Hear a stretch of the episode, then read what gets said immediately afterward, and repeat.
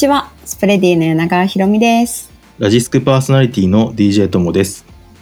この番組、ハローニュープロジェクトは、応援共感する企業に友達を紹介するコラボレーション SNS、 Spready 上のプロジェクトを題材に、これから生まれようとしている新規事業や新サービスをゲストともに掘り下げていく番組なんですが、はいちょっと今日はあの趣向を変えております。あの、新規事業や新サービスのご担当者を今まではゲストにお呼びしてたんですが、そうですね。今回はその新規事業とか、はい、そうなんです。新規事業とか新サービスを、えっと育んでいるスタートアップを応援するベンチャーキャピタル、まあ、ぞあの VC と略して言うことが多いですが、はい。VC のご担当者の方をお招きして、新規事業や新サービスを生み出しているスタートアップで働くとは、みたいなことをちょっと題材にお送りをしていきたいなというふうに思っております。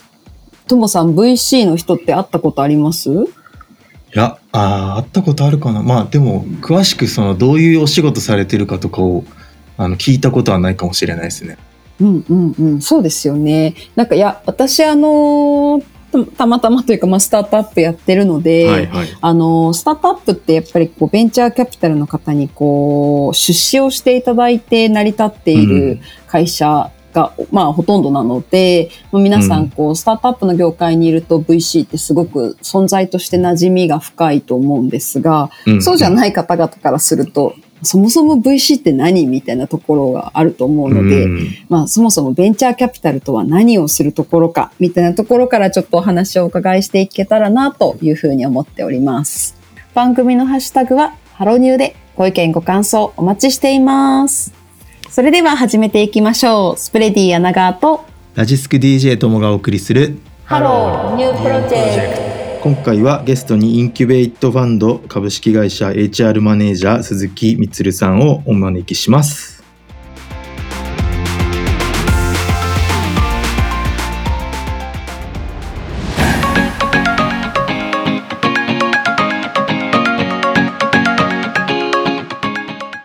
ここからは応援共感する企業に友達を紹介するコラボレーション SNS スプレディ上にプロジェクトを掲載している新規事業や新サービスのゲストをお招きしてプロジェクトを掘り下げていくブランニュープロジェクト。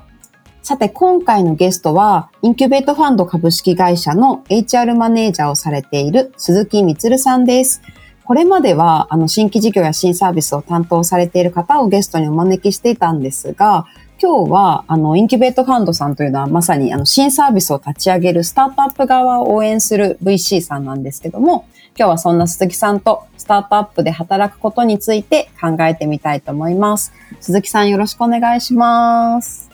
よろしくお願いします。まず私の方からプロフィールをご紹介していきます。えー鈴木さんは新卒でキャノン株式会社にエンジニアとして入社。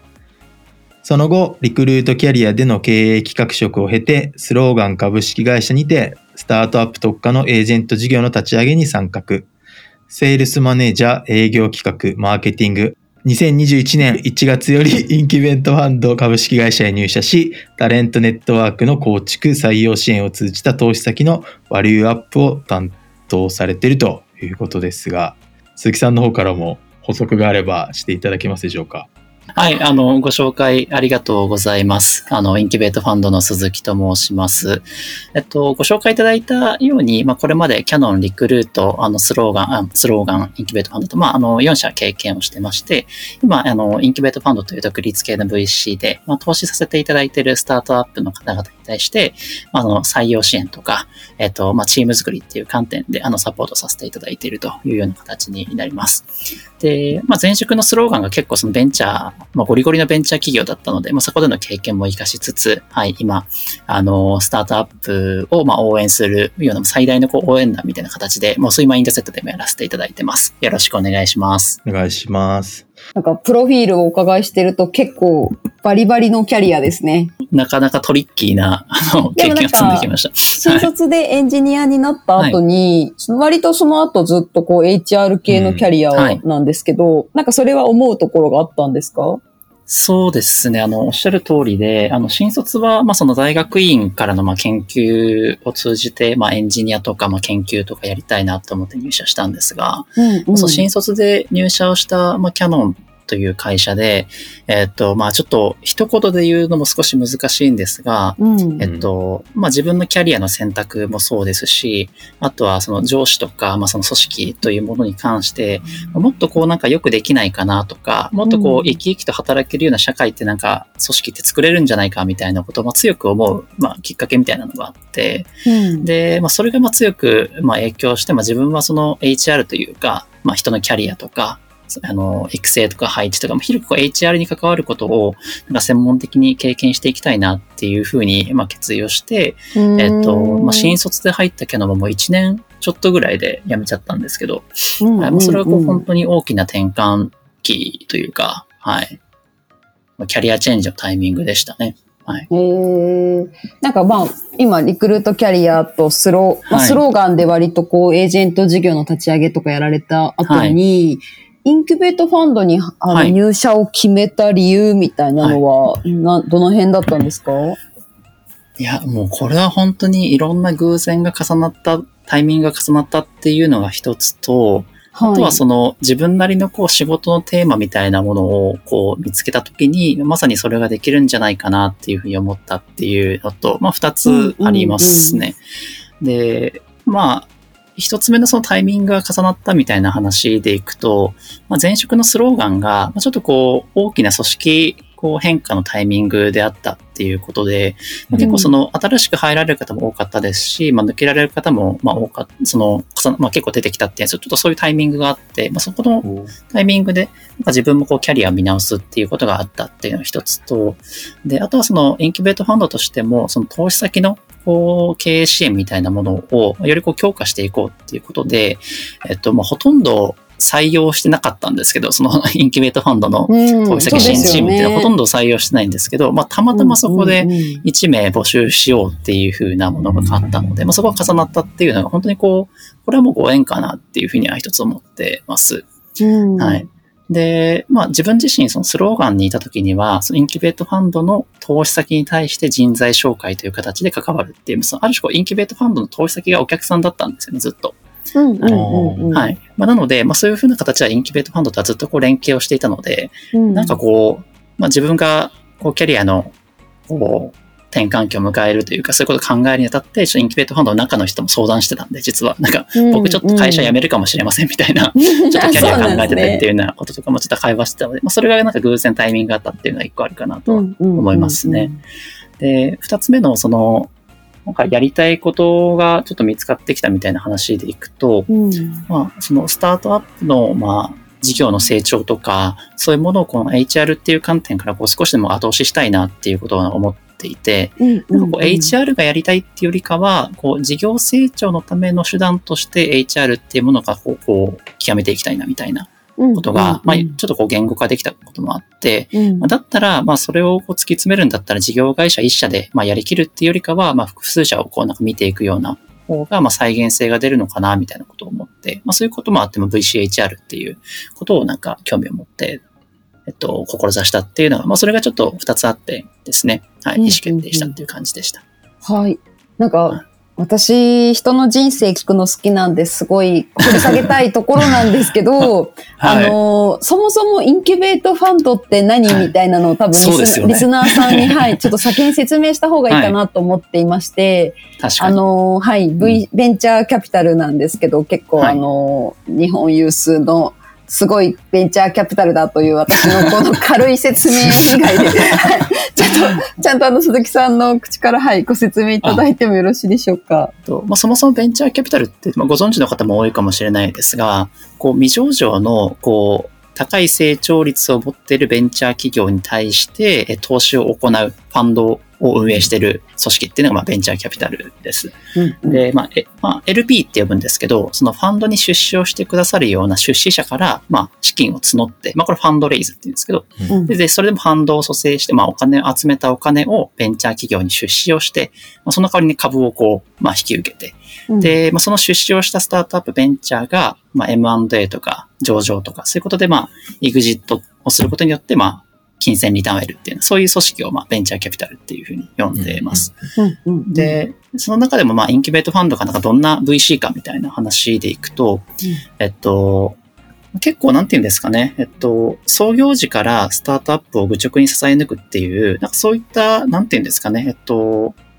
シード期の、えっと、スタートアップに、まあ、注力をして、えっと、経営に本当に伴走していくような、そういったスタイルで、え投資をしているベンチャーキャピタルです。うんうんうん、で、創業時から、えっと、4名のジェネラルパートナー、まあ、共同経営者がいて、で、まあ、今年1名増えて、まあ、5名で運営しているんですけれども、うんうんうん、えっと、まあ、本当に2010年、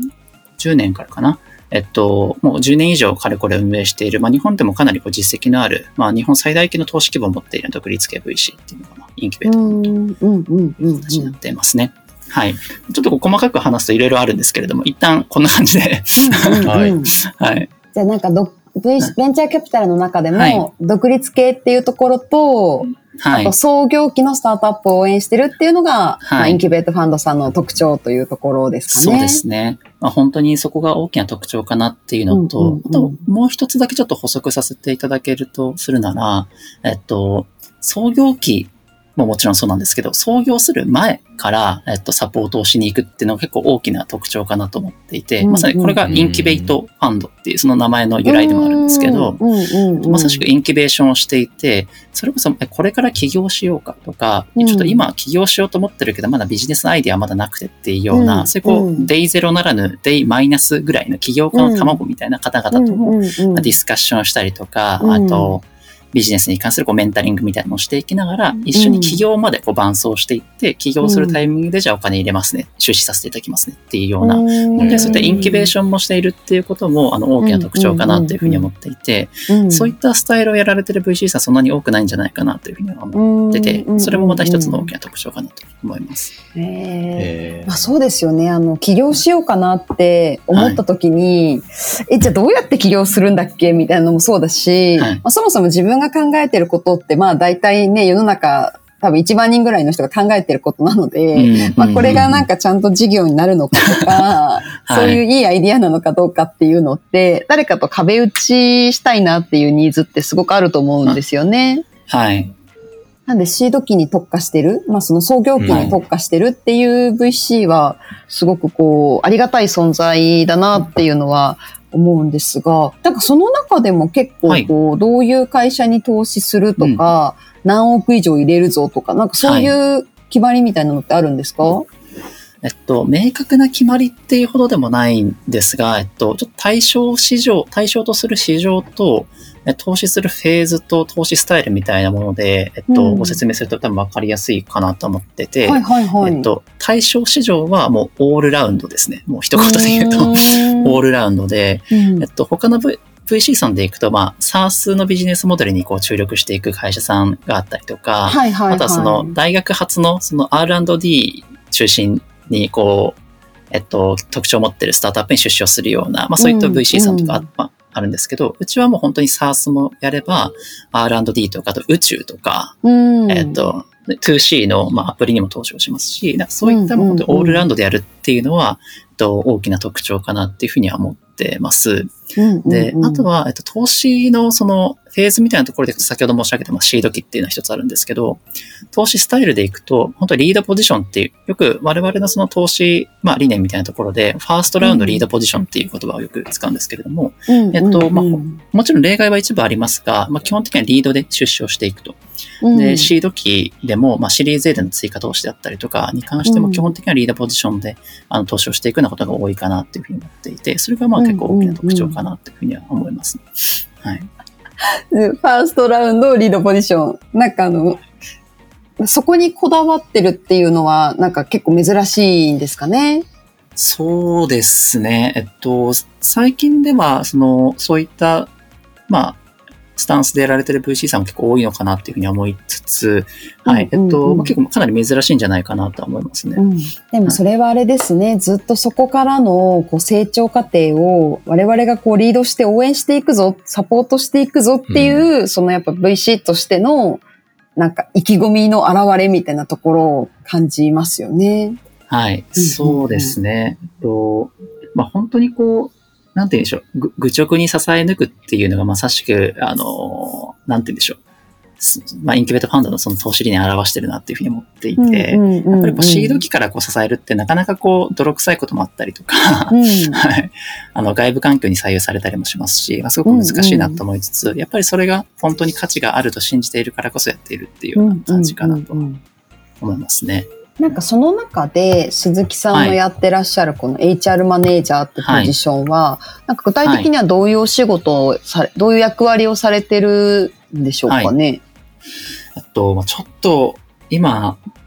明確に一言で表すとちょっと難しいんですけど、は いはい、結構いろんなことやってますと。5, 5, ぐらいでお願いします。はい。5とぐらいでいきますね。えっと、一つは、えっと、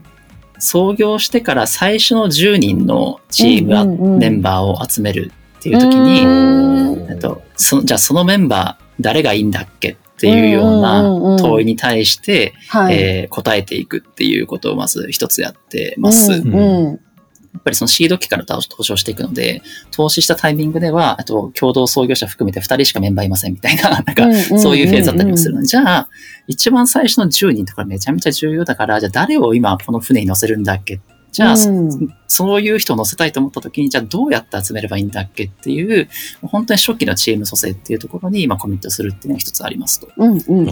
ん、この時点でもう5ことぐらい使ってます、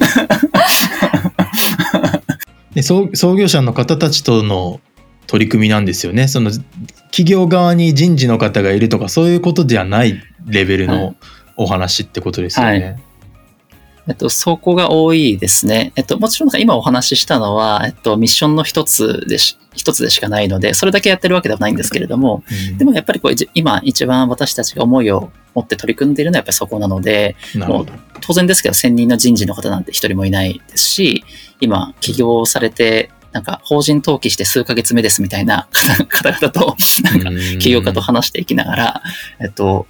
その事業をやっていくんだったらこういう人必要だよねとか、じゃあこういうエンジニアさんが、えっと、まず必要だよねとか、こういう技術で開発していくとなんかいいんじゃないかな、みたいなところからこう逆算してって採用像をターゲティングしてみたいな話し合ったりもするので、本当におっしゃる通りで、人事の方とかいないですよね。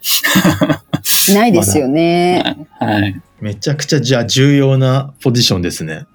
そうですね。本当に大事な、あの、役割を、あの、任せていただいてるなというふうに思ってますし、まあ、ただ、まあ、その、決断するのは、まあ、ど、どこまで行っても起業家だとは思ってるので、まあ、僕自身がすごく重要だとは、いうよりかは、まあ、起業家のその本当に重要な意思決定を、まあ、少しでも、うん、支えさせてもらってるっていうような感覚ではありますけど、はい。なんか、スタートアップって、その、10人までと、まあ、20人から何人までだろう。はい、何人までぐらいなんですか、はい、その、なんか、なんとのフェーズ、最初の次のフェーズと。30人の壁っていう人ぐらいまでですかね。30人、50人みたいな。はい。で、なんか組織的には壁があるけど、組織的な課題はそうやってくくられることがあるけど、はい、結構入社してくる人の、はい、こう、もう変わってくるっていうか、こう必要とされてるスキルとか、はい、こうマインドセットみたいなのが、多分結構変わってくるタイミングが、こう、いくつかあると思うんですよね。はい、で、まあ、30人とか40人増えると、1000人の人事とかが出てくるので、はい、まあ、もしかしたらちょっとサポートするだけでいいかもしれないんですけど、そこ、そこまでは結構がっつり、こう、鈴木さんの出番みたいな感じなんですか？そうですね。もちろんそのインキュベートファンドとして出資させていただいている全ての企業にそういった入り方できるってわけではないんですけれども、でもやはりその、まあ、10人、10人いないような本当に2人、3人みたいな、本当に創業期から30人ぐらいまでの、ある種こうなんていうんですか、1000人人事の方が入られるまでにやっておくべき、作っておくべき状態とか、そういったものを、まあ、習字とか学習とかで、まあ、壁打ちみたいなことであったりとか、まあ、一部こう僕も、えっ、と、仲間集めの本当にこう、手足を動かしながら人を集めたりっていうところをやらせていただいてますね。うんうんうん。確かに、でも、でもなんか、そもそも何をやったらいいかわからない創業者の人たちが多いじゃないですか。はい。だからなんか、エンジニアの人同士で起業したりとかしてたりすると、はいもうなんかそもそも採用って何するんだっけ、はい、みたいなところから始まるから、はい、いや、それは、ね、そう大事ですよね。はい。はい。だから本当に、おっしゃる通りで、まあ、それこそ、その最近、あの、インキュベートファンドでも、その R&D っていうか、まあ、その、ハードを作っているようなスタートアップにも出資させていただいたりもしてるので、その起業家の方と創業メンバーが結構エンジニアさんだけっていうケースは結構往々にしてあって、研究者の方とかに往々にしてあって、そういった方が、じゃあ、人が、人を採用したいって言っても、どういうチャンネルで人ととリーチしたらいいのかとか、えっと、じゃあ採用の単価感っていくらだとか、採用の時間軸ってどれぐらい見積もったらいいのかとか、えっと、まあ、本当にこう何からやっていいのやらとか、どこまでやっていいのやらとか、今逆にやらなくていいことは何だとか、まあ、ほぼわからない状態なんですよ。まあ、当然なんですけど。やっぱりそういったことから、やっぱりちゃんとこう、なんていうんですかね、まあ、おこがましいですけど、インプットするような場面もあったりとか、逆にこう、まあ、作りたい状態、いつまでに、例えば次の資金調達までにどういう組織にしていきたいかみたいなものを、まあ、こう、深掘っていきながら、じゃあそういう組織をついついついつまでに作るんだったらこういうことやりましょうとか、まあ、そういう話をなんかさせていただいてるっていう感じかなと思いますね。うんうん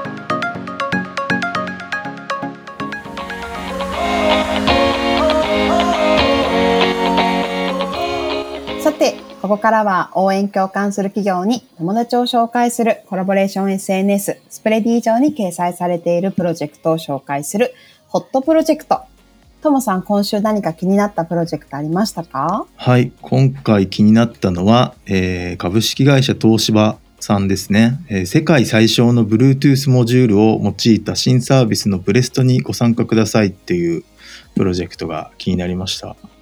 はい。いや、気になりますよね。これ、世界最小の Bluetooth モジュールって。最小ですですもんね。これ、あの、東芝さんがなんとですね、はい。お、ここに書いてあるんですけど、お米2粒程度の極小の、極小か ?Bluetooth モジュールを開発しましたって書いてあって、はい、お米2粒ってすごいですよね。相当小さいですよ。ねえ。はい。で、あのー、さっき調べたんですけど、通常の Bluetooth モジュールって、はい、まあまあ、あのね、なんかね、基板、基板って言ってもみんなに伝わるのかな。チップみたいなやつですか？あそうそうそうそうそう、はい、なんか多分、1センチ、2センチ、1センチかける2センチぐらいの大きさは通常あるんじゃないかなと思うんですけど、ど。それをお米2粒ぐらいのものを開発したと。でこれ何がすごいかというと、まあそもそも小さいのすごいんですけど、はい、小さいと何がいいかっていうと、今まで Bluetooth を搭載できてなかった小さいものとか、うん、スペースが狭いものにも Bluetooth が搭載できるということなので、はい、今まで IoT 化できてなかったものにも IoT 化できるみたいな感じなんですよね。何ですかね小さいものって。それをブレステしましょうあ、そういうことですね。そうそうそう。あの、東芝さんのこう新技術を開発している部署の方にスプレディご利用いただいてるんですけど、作ったものの、まあもちろん東芝さん考えられているものもね、もちろんあると思うんですが、もっと、あの新しいサービスとか、うん、新しい、なんかこんなものに、あの、Bluetooth 入れちゃったみたいなものをですね、やっていきたいというところで、一緒に考えてもらえませんかと、ブレストしませんかと。でブレストするだけでもちろんいいですし、はい、あの、ご自身の所属している業界とか、関心のある領域とか、こんなとこと組んだらどうですかと。か、うちのこれと組みませんかとか、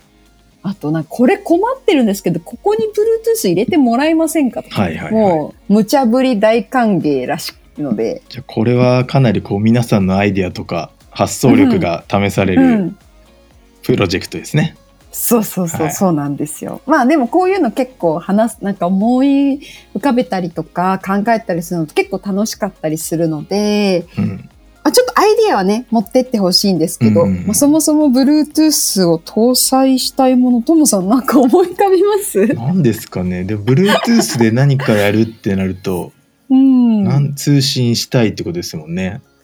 そうですね。前に話やしたかもしれないですけど、IoT みたいなところですもんね。あ、はい、はい、はい。そう。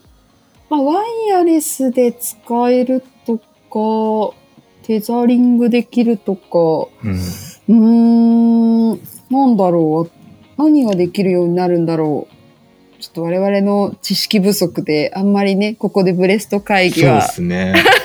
繰り広げられないでも前にちょっと話したかもしれないってちょっと言ってどうだか覚えてないですけど、はいはい。なんかペット関係とかそういうのとかあありませんでしたっけ？なんかえ餌があげられるやつとか、ね、そうですよね。あとはなんか今だったらもうあれですよね。人間まあもうあんのかな？えっと人間だったらこう腕に結構みんな巻いてるじゃないですか。アップルウォッチしかりこうんうん。うんううんなんとかバンドみたいな。ああいうのもペット用でなんかやるときは小さいものが必要だとかありそうですよね。確かに確かに、はい。あとあれですよね。あの落とし物？あの自分がなくしたものを探してくれるやつもあれ Bluetooth 使ってますよね。そういうものもありますね。確かに。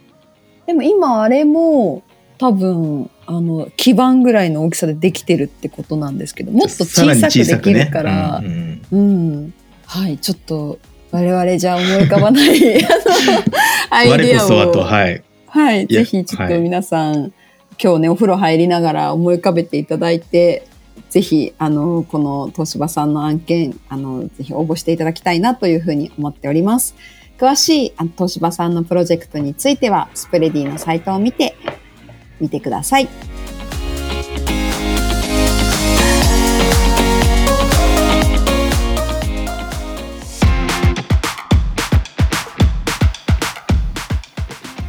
ハローニュープロジェクトエンディングのお時間となりました。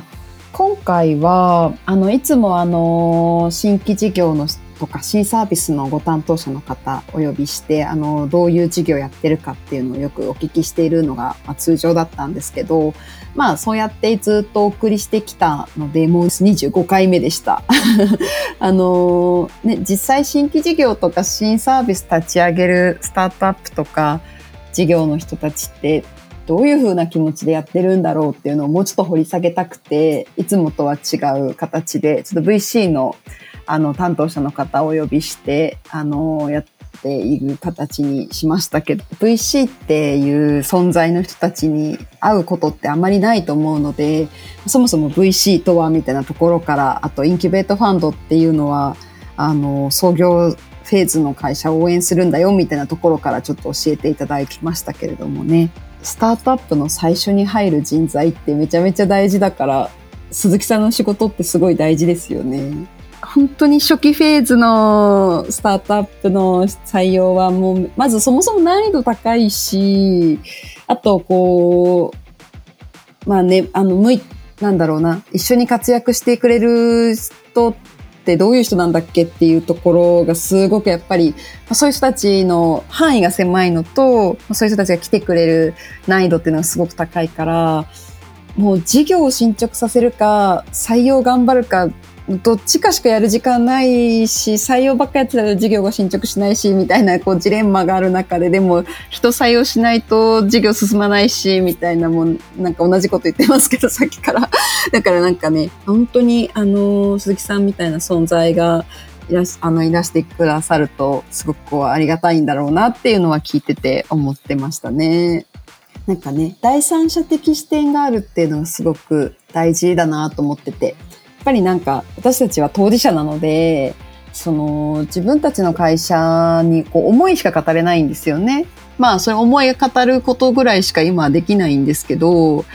なんかやっぱそれを第三者的視点で、あの、この会社はこういうところが良くてとか、この会社はこういうところが、あの、課題だけど逆にそこを君に手伝ってもらいたいんだよみたいな、そういうこう客観的な意見をくれるような人とかがいると、またなんかやっぱ違ってきますしね。